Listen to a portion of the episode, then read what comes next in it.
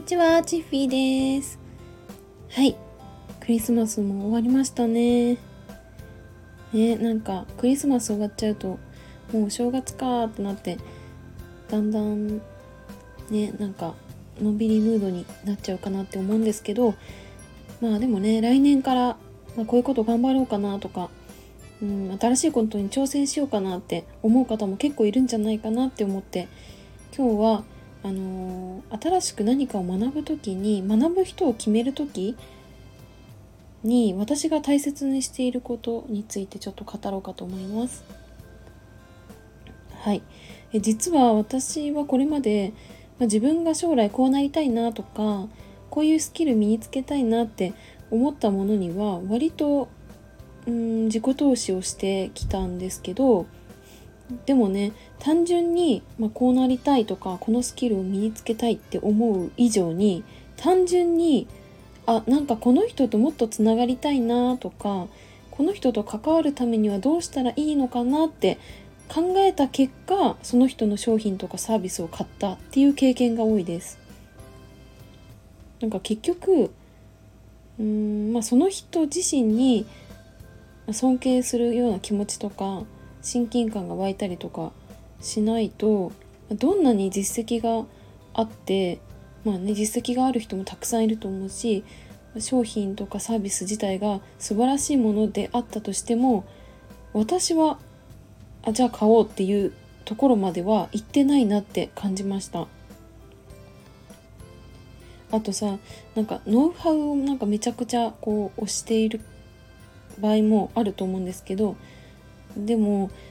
うんノウハウってそうだな Google 検索したら大体出てくるしあとは YouTube ですごく詳しく解説してくれているものもあるので有益な情報をたくさん、ね、出していたとしてもやっぱりそのうんその情報自体に興味を持つだけで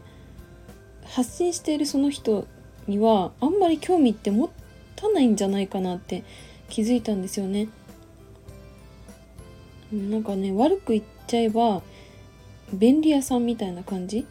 だから情報をもらっちゃったらもうあとはいいやさよならって感じになっちゃうんですよね。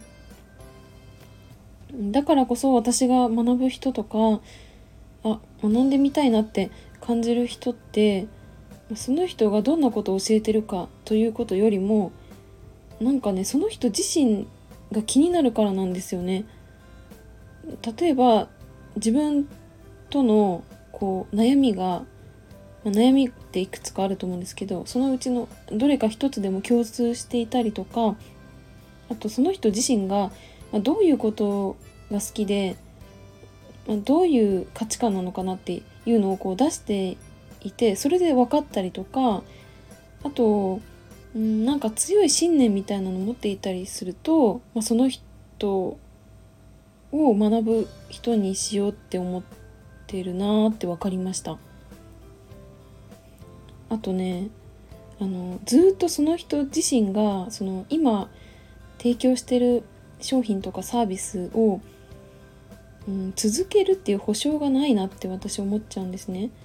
例えば今から半年後とか1年後にじゃあやろうかなって決めてたとしてももうその人のステージがどんどん上に上がってっちゃって、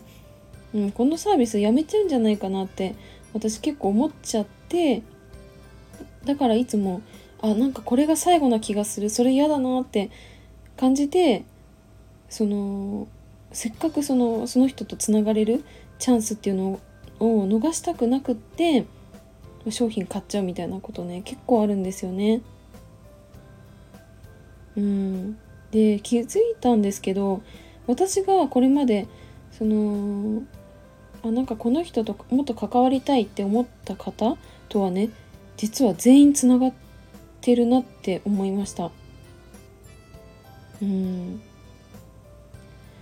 あとそうですね私がその尊敬している方の一人があの情報自体に価値はないよっていうふうにおっしゃっていたんですね。まあ、ただ私は当時情報こそみんなが求めてるものだって思ったしだからこそ誰よりも有益な情報を出さなくちゃいけないなって